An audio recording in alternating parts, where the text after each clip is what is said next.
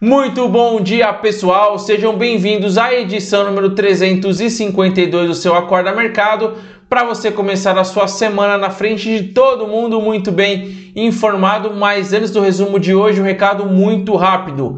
No Telegram, hoje será o último dia de envio em texto, vídeo, PDF e áudio. A partir de amanhã será enviado apenas o vídeo para você continuar recebendo em todas as mídias. Agora é via aplicativo, é via uma assinatura que eu vou deixar aqui para você ter mais informações. Lembrando que até o dia 29 de fevereiro deste mês, você, ganha, você tem 20% de desconto por seis meses. Então aproveita. Lembrando também que você consegue ter 14 dias grátis para testar, para ver se você se, a, se adapta, se você gosta dessa nova ferramenta, mas tenho certeza que você vai gostar bastante. Então aqui no link, eu vou deixar no link aqui na descrição e também aqui no Telegram o link para você poder tirar as suas dúvidas e assinar, tá bom? Então, vamos para as notícias que isso é o que interessa. Na sexta-feira, o Ibovespa caiu 1,23% e fechou aos 113.770 pontos, com um giro financeiro de 24,5 bilhões de reais. Na semana, o índice subiu 0,01%, praticamente de lado. Logo pela manhã foi divulgado o IPCA, que registrou alta de 0,21%, abaixo da expectativa que era de 0,35%. Esse é o menor resultado para o mês de janeiro desde o início do Plano Real. O acumulado de 12 meses está em 4,19%.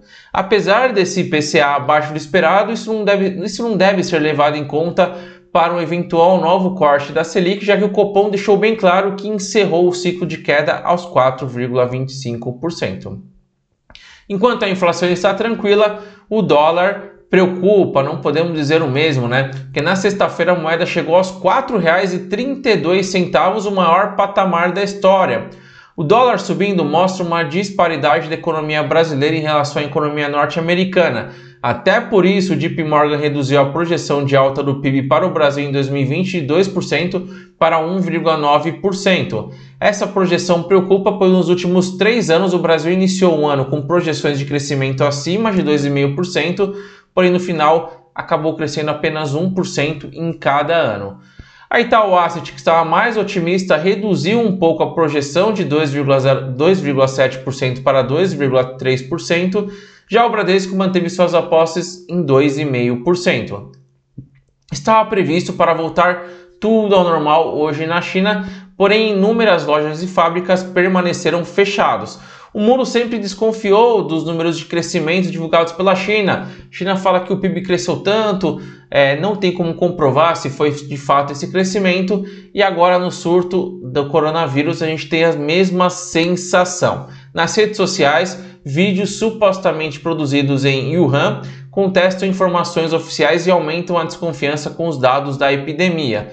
Para os chineses, o número de, de o número de, de contaminados é muito maior do que o divulgado. Falando na epidemia, a China elevou o número total de mortes para 910. Já os números de infectados passam dos 40 mil. As vítimas fatais já superam as da SARS e da MERS. Aqui no Brasil, das 73 ações do Ibovespa, 61 caíram e 12 fecharam no positivo. Ai, não temos casos confirmados no Brasil, tá? As ações da Petrobras recuaram 0,86% aos R$ 28,93, acompanhando a queda do preço do barril de petróleo. Já as ações da Vale recuaram 2,21% aos R$ 52,10, após a notícia de que a China National Offshore Oil maior importadora chinesa de GNL, gás natural, e a processadora de cobre Guangxi Nangu recorreram à cláusula de força maior para suspender acordo com fornecedores, alegando dificuldades com o vírus. Essa notícia pegou em cheio as empresas exportadoras de matéria-prima. Até por conta disso, a Gerdau recuou 4,66%, a Uzi Minas recuou 4,18% e a CSN recuou 3,78%. Os bancos que vêm sofrendo com quedas em 2020 contrariaram o movimento de queda na sexta e subiram. As ações do Bradesco subiram 1,14% aos R$ 33,73 e as ações Itaú subiram 1,29% aos R$ 33,71, sendo a terceira maior alta do dia do Ibovespa. Santander Brasil subiram 1,23% aos R$ 42,00 e do Banco do Brasil subiram 0,10% aos R$ 49,60. Já as ações do Banco Inter despencaram 4,15% a R$ 16,38 e as ações da XP na NASA que recuaram 2,45% a 37,36 dólares. A maior alta de sexta foram das ações da BB Seguridade, que subiram 1,61%, seguida por Ipera, subindo 1,52%. Já a terceira maior alta foram das ações Itaú, já citadas aqui. Vale lembrar que BB Seguridade e Itaú divulgam o seu balanço hoje, bastante esperado o do Itaú. Já a maior queda foram das ações da RB Brasil, despencando 7,32%, seguida por MRV, que caiu 5,07%, e por fim as ações da B2W, que caíram 4,95%. A maior alta da B3 sexta foi das ações da celulose Irani, disparando 30,04%, já a maior queda foi das ações da Karsten, despencando 21,31%. Da Irani disparou 30% e da Karsten despencou 21%. A crise do coronavírus e a força da economia americana levaram o dólar a registrar mais uma semana de alta no Brasil, a sexta consecutiva. Foram criados em janeiro nos Estados Unidos mais de 225 mil vagas de emprego. Os analistas esperavam 158 mil novos postos, então bem acima.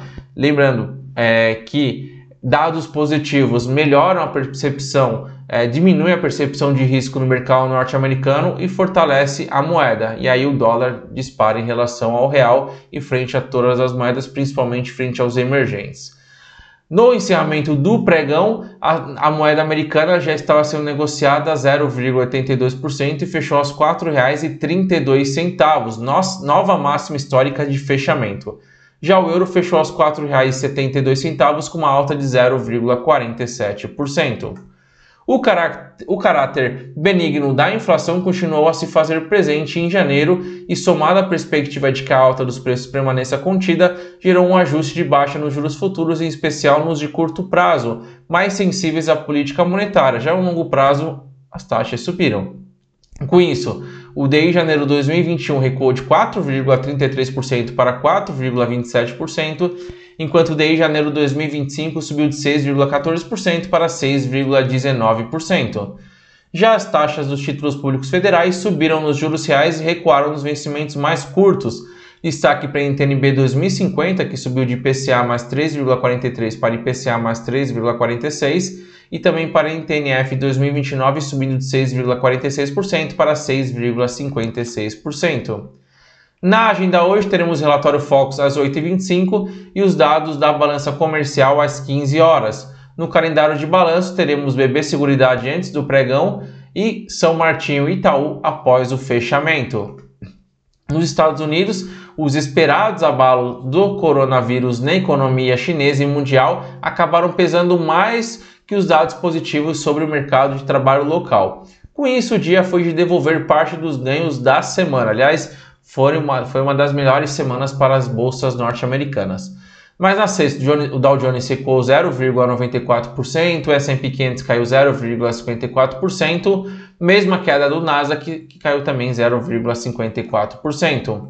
Indo para as Treasuries, as taxas recuaram em todos os vencimentos. Destaque para a T-Note para 10 anos, caindo de 1,61% para 1,58%, e para a T-Bond para 30 anos, caindo de 2,07% para 2,04%. Na agenda norte-americana, teremos apenas o indicador de tendência de empregos do mês passado do Conference Board às 12 horas. As quedas dos índices de bolsa na Europa na sexta têm a ver com as quatro altas anteriores na semana. Tinha subido na segunda, na terça, na quarta e na quinta. Então, sexta, os investidores aproveitaram para realizar os lucros.